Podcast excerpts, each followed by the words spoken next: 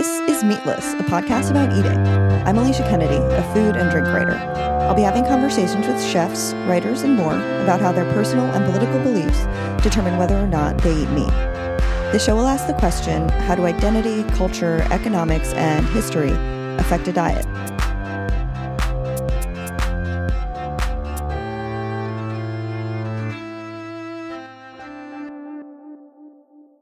In this episode, I talked to winemaker Sheri Hood. After spending the 90s managing bands like Stereolab and working for the record label 4AD, she moved to Portland, Oregon to pursue wine. She now makes the pressing plant wines in Oregon, all of which are vegan, delicious, and named after songs. We discuss why she became vegetarian and how that inspired her to make vegan wines, and also what it was like to not eat meat while on tour in the 90s.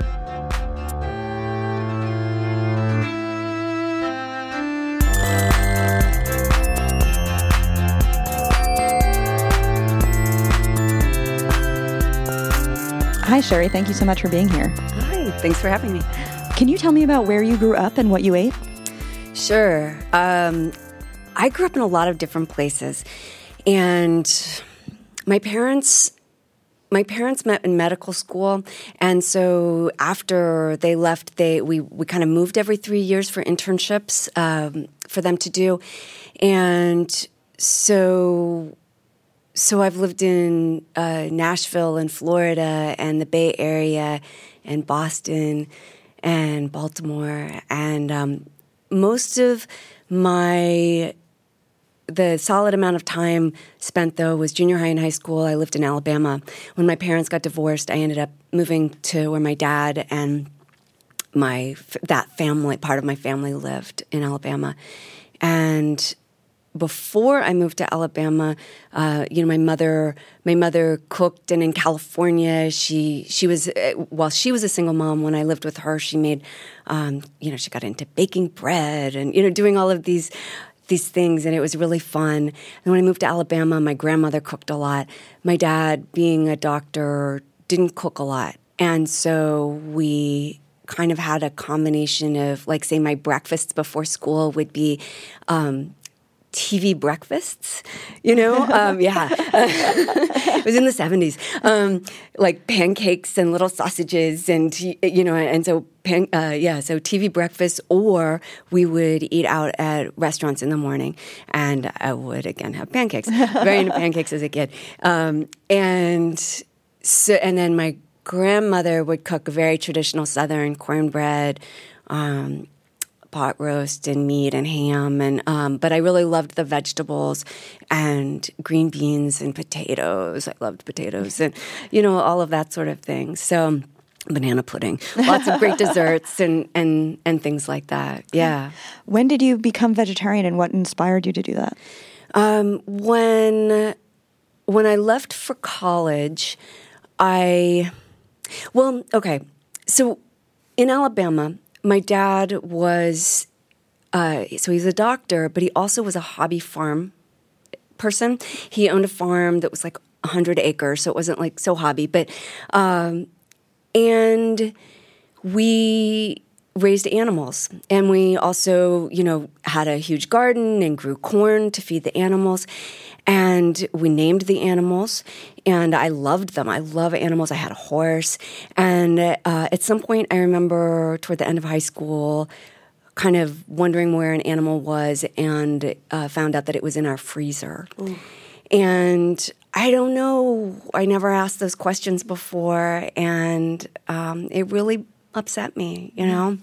And at the same time i want to say that my love of vegetables came from my dad because he we would plant this large garden and we would go out to pick it and my dad would say so we're going to pick this corn and then we're going to run inside and put it in the water and we're going to have this as fresh as we possibly can and um, and we're not going to put anything on it so we wouldn't put butter and salt on it and we just have the corn and it was so delicious to really taste those flavors instead of like traditional southern cooking yeah. which adds a lot adds stuff and makes it mm. but so those things so I, I feel like from my dad i got both this love of vegetables in their form and appreciation for them coming out of the earth and also um, not wanting to eat meat. and so when I went to college, I remember seeing, I remember being at Rutgers and being in the student cafeteria, and I got some lentil soup, and it had these little pink squares in it, and and I was like, oh, there's little pieces of flesh in my soup, like, ugh, and that was kind of it. Yeah, and yeah. I realized like I just didn't want to eat flesh anymore. I really thought of meat as flesh. And, um, you know, it took a little while. I still ate chicken for a little while because I didn't associate it as being fleshy. Right. And then I just stopped you know um, and i still don't like fake meat. Mm-hmm. i don't like the texture and the chew of something that feels meaty. That was just a choice that felt like animals. Also when growing up um, my grandparents lived on the tennessee river and had a boat dock and everyone would catch fish and then they just put them on the boat dock and the fish would flop around you know and it's just heartbreaking like it's just heartbreaking and no one really understood. They just, you know, I was just such a sensitive child, and uh, I cried a lot over things like that. And you know, it wasn't ever validated that that was an okay way to feel about um, about animals or a choice to make. Really, Right, know? right, right. You spent a long time working in the music industry and uh, running the U.S. office for 4AD. I read. Um, were there a lot of other vegetarians in the music scene? I've, I've noticed that there is kind of an overlap often. that time was really great for being vegetarian. yeah, and even in college, like I, I that I started. So when I was at Rutgers, I left there, and then when I was 23, uh, opened the U.S. office for 4AD Records, and so it was still just kind of coming off of that. You know, just right out of being in college, and that whole feeling of that um, it was part of kind of being part of like this art punk scene and um, and you know being straight edge or like like all the influences of, that came out like with punk rock and seeing and hearing different people and what they were choosing and um, so being vegetarian then was really easy and exciting and felt like being part of a community that I wanted to be a part of. But at the same time, it wasn't weird for people not to be. You know, it wasn't mm-hmm. uncool not to be vegetarian. But it was it was easy to find those things, especially here in New York. You know, eating at places like dojos and you know learning about tofu. And I didn't even. For a long time of being vegetarian, I just didn't like tofu at all. And then I remember going to San Francisco on a work trip, and someone took me to Greens and said, like, they, they ordered tofu, and I tried it, and the way it was prepared, I was like, oh my God, I love tofu. Like, and I just didn't before. And Yeah. so, kind of, that's how a lot of my interest and choices in food have been is from other people making suggestions or letting me try their food or um, things like that. Just, it, it's, yeah, it opens your mind and, yeah. Yeah. So you moved to Portland in 1999. Um, did you know then when you moved there that you were going to become a winemaker? No, not at all. I didn't know what I was going to do. Um, I had stopped working with. I, I had been managing bands for many years, so I, I was only at 4AD for a couple of couple of years, and then uh, I wanted to work more closely with musicians. And um, when before I left New York, I just was got. I hit a point where I stopped being able to feel that same love for music. It wasn't free. It was complicated for me, and so I I just stopped having that be my career and work. So when I moved to Portland.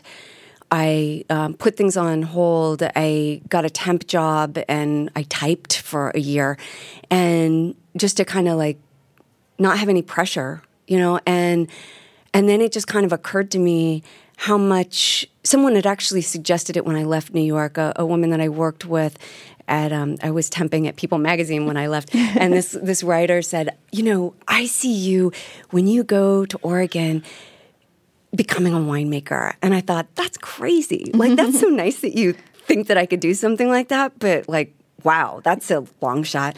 And then after typing for so long, I kind of thought, like, what, what would that mean? What do you have to do? So I, I you know, I Googled it and UC Davis came up and uh, I realized I could um, take all that. You have to take a couple of years of science classes through, you know, microbiology and biochemistry before you can take the winemaking classes. So I did that in Portland and then I, I went down to UC Davis and uh, took the, did the course in, in viticulture and enology, and then after graduating, came straight back to Portland and um, worked in the wine industry there.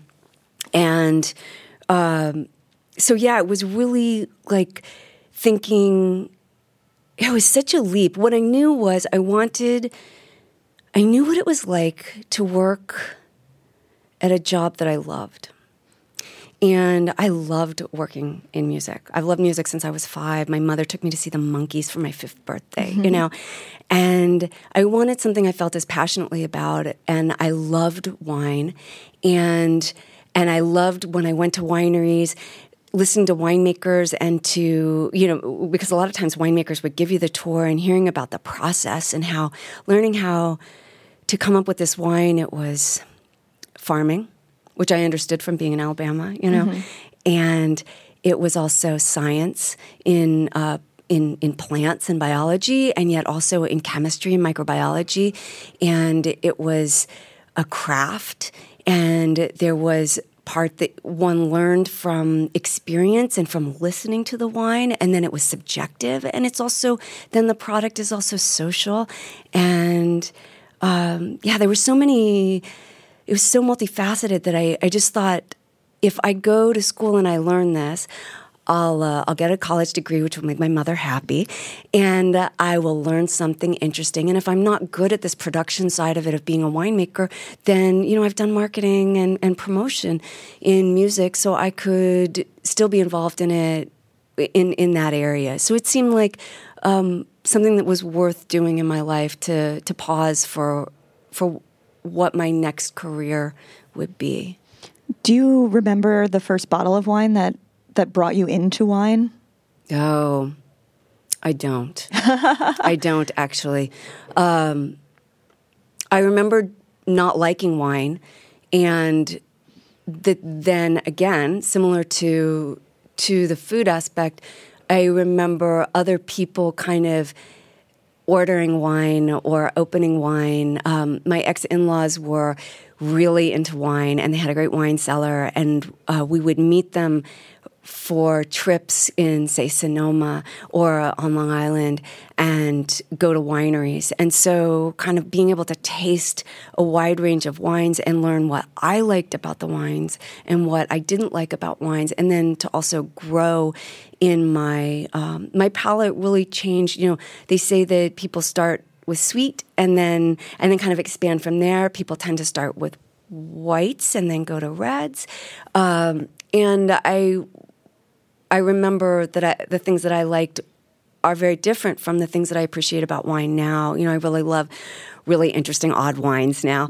and so so at the beginning it was really more of going from wines in bars or at parties, mm-hmm. you know, cheap crappy wines and to wines that were interesting and like yum, right, you know, right, right. and like woo, and having conversations about them, but not in a pretentious way, you know.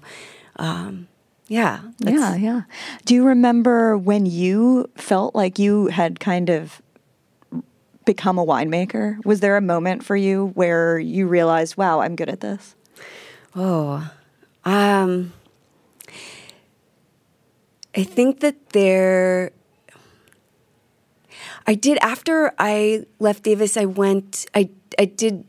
I just kind of did a lot of harvests. So I went to the southern. I would come to. I went to Oregon and did harvest, and then I would go to New Zealand and do harvest, and then I would come back and do Oregon, and then I went back and I did an Australia harvest, and then a New Zealand harvest, and I just really wanted to get kind of up to speed on using equipment, and I was really so intent on trying to figure out like what's the right way to do this? And what I learned from that is that there's no one right way to do this.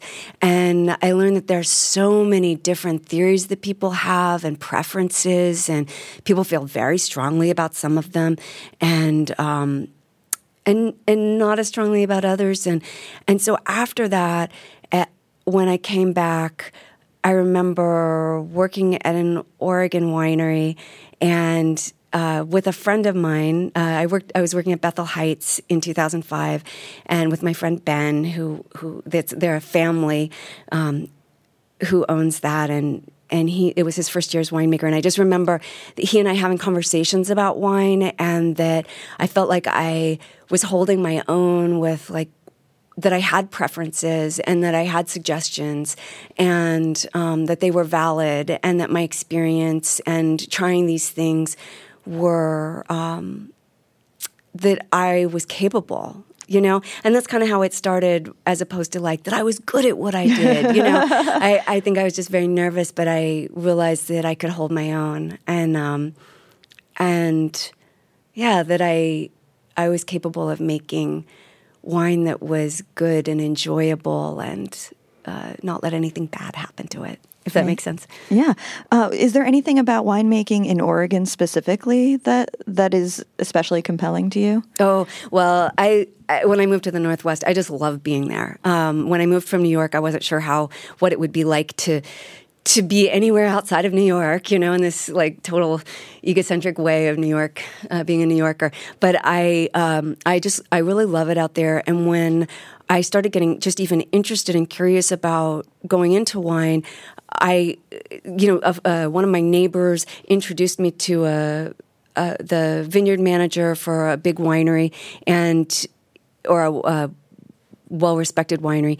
And he introduced me to a female winemaker eh, who had been to UC Davis, and she helped me to understand what classes I should take or what was important in my studies. And um, he also introduced me to another friend of his eh, who was also another female winemaker, my friend Cheryl Francis. And she got me, um, she introduced me to someone to do my first internship. And that, for me, is what the Oregon wine industry has started was an as a, as an introduction to me, but is also continues to be this day is that um, I can call anyone and ask their experience or for some advice, and they're happy to make the time to share that with me. I can walk up to a winemaker, you know, even eh, when I wasn't a winemaker, could or when I was a young and upcoming winemaker, let's say, could go to a restaurant and see someone and go up and say, I really like your wines and to I work here and they would stop and say, Come, you know, come have a beer, you know, and uh, and talk. And people just aren't like couldn't be any nicer. You know, it's just a wonderful, wonderful community of people. In addition to the fact that I think we make great wines there and that um, it's a it's a you know just perfect for grape growing. It's you know, but but the community makes me want to stay there as opposed to going to California. It's just I I don't know that community, but Oregon's really special. Right. Do you feel like you're part of a specific women winemaker community there? Uh, no, I, I, I, think there are many women winemakers, and I um, I'm always excited to get to know more of them and and we're all supportive of one another. But I would say no more or less supportive than we are of our you know uh, uh of our male um, or male identified you know right, right, um, right. winemaker friends and yeah. But I mean, there's some some really I, I, really love watching and hearing how other people present themselves, and so mm-hmm. that's been a learning thing for me too. Totally. Um, so, why did you decide, if you're a vegetarian, to make sure that your wines are vegan? Um, I actually had just been kind of doing that as a personal choice mm-hmm. and had noticed that I gravitated toward the choices that I made in uh, not using and, uh, not using fining products that were animal based was really just something that it one it didn't sometimes i would try them to see whether or not that that changed the wine but the choices were always that it didn't make the wine better for me. It didn't make it better in the way that i would like it better and that's how i have to make the wine. I have to make it in terms of what i think makes this um, the wine that i want it to be. And uh, in many cases, using different fining products would end up being that the best thing was to leave the wine alone and let it be exactly as it is. But I, I just, uh, I, I find that more, more and more, I just make choices in that direction. And so, someone, I was doing a tasting, and I remember an older woman came up and asked me, like a woman in her 70s came up and said, Are your wines vegan? and, um, and I was like, Yeah my wines are vegan, you know, thank, thanks for asking. and he made me realize that I needed to let the stores know specifically. Um, I'm in, carried in a couple of uh, chains like Whole Foods and a store called New Seasons in in the Portland area, and those places want to know if your wines are are vegetarian or vegan. Um, that is part of of what people are interested in, and so I never thought of it as a marketing aspect. It's a it's a choice that I make, but then I realized that other people who make the same who are making similar choices for whatever reason um, may want to know that. And a lot of people don't realize that wines are um, that there is a possibility that wines are not vegetarian or vegan, and um, it's a process of fining uh, sometimes traditional a traditional fining uh, product would be gelatin. And for me, gelatin's just like a no, right. you know. And um, isinglass is a fish bladder, and uh, people use egg whites or a product that's derived from egg whites. But some people literally use egg whites. I've used egg whites when I've been employed by another winery and been asked to do so. Casein, which is from milk.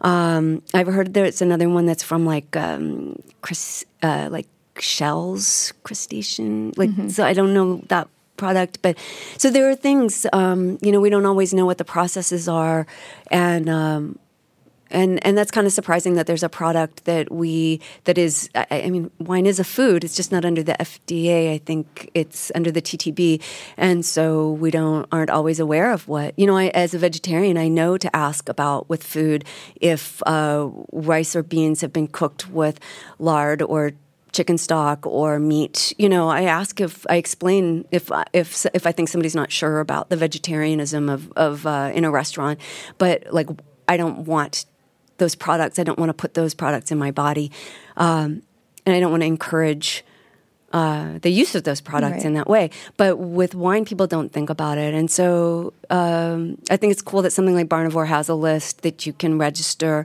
Um, I was approached recently by some, there are attorneys that will, you can have your wine or your product verified. You know, I'm too small to like need to verify it. I, I you know, if I make the wine or if I'm aware of all of the aspects of things, then um, then this is what I can do is I can tell you what the things are. You know, right, so, right, right. Yeah. Um, so you grew up on a farm, but has being a winemaker and and being a little bit more involved with you know the grapes and the harvest has that changed your relationship to food and farming at all? Ooh. Um, I don't you know the I uh, uh, of the of viticulture and enology, um, viticulture being the grape growing side of things. That is not the side that I gravitated toward, and it's a really important side. Mm-hmm. But the side that I have really leaned toward and connected with was uh, in the winery side, and uh, the more chemistry and microbiology side. And um, so I still feel very intimidated by the farming aspect of it, and I tend to um, use uh, the advice and help of other friends who that area is more their strong point. So I would say that I don't have a stronger connection with farming per se. Right, right, right. Um, so you say that when you go out to eat that you don't you ask questions and you don't want to put lard or anything like that in, in your body. Um, when you cook or when you go out to eat and you make these decisions do you consider them a political choice or is it always an ethical choice? Oh i think that my first choice is it's a personal choice mm-hmm. and it's it's ethical. It's i just love animals so much. Um, what has changed for and and I and I get to make this choice. You know, mm-hmm. just like I get to have a vote. This is right. my vote in mm-hmm. in how I would like for things to be. Um, recently, I started volunteering at an a farm animal sanctuary, and I, I, actually am doing a I'm doing a, a, dinner coming up soon with a vegan restaurant, and they, they had approached me about it, and it's going to benefit a different uh, farm animal sanctuary and that idea of where I can contribute toward helping animals, um, and that that is not about putting that food in my body. You know, what else can I do? Volunteering. I've been volunteering for this place called Lighthouse, and um, that's kind of near Salem in Oregon, and just the connection with the animals is uh, it. It just it makes me want to do more, mm-hmm. you know, and so it makes it more of a political decision um, I would, I gosh, we have, all, you know, Portland's such a foodie town now. Right. Was not in '99, but it, it there was we have like everything week burger week and uh, we recently had wings week and you know usually i just kind of like um, just tune out because i can't do anything about wings week you know right. and I happened to volunteer that weekend and there are these chickens and the chickens are not um, you know not the animals that i gravitate toward when i'm volunteering. It's the the pigs that follow me around or the sheep that like are total leaners like dogs and that you just i just like want hugs and um, but I'm looking at these chickens and I realize that like out of I don't even know do people eat like buckets of wings? Like I don't I don't even know how people eat wings but like they eat a lot of wings at a time. I think you order like 10 or if you order 10 wings or something that this one little chicken in front of me like that's just two of the wings. Like just just two of the wings is like going toward that. And that um that that like really breaks my heart, you know. And so being around the animals opens my heart to be able to have the strength and conviction to to do more. Mm-hmm. Sometimes I feel it really daunting. I remember going as a kid, we went to a I don't know that we went to a slaughterhouse, but we went to a farm that had animals that, you know, working farm and and even then like I was probably seven or eight. It was, I cried, you know, and that's not how animals should live. And yeah, it's just, um, I sometimes have to shut down. And I, I, I see Moby's feed on my, um, my Instagram. feed and I love a lot of it and some of it when it gets too upsetting for me, I have to like scroll through really fast. And and I'm not trying to ignore it, but I also have to feel strong enough in order to be able to to make change myself. You know. Thank you, Sheri. Thank you.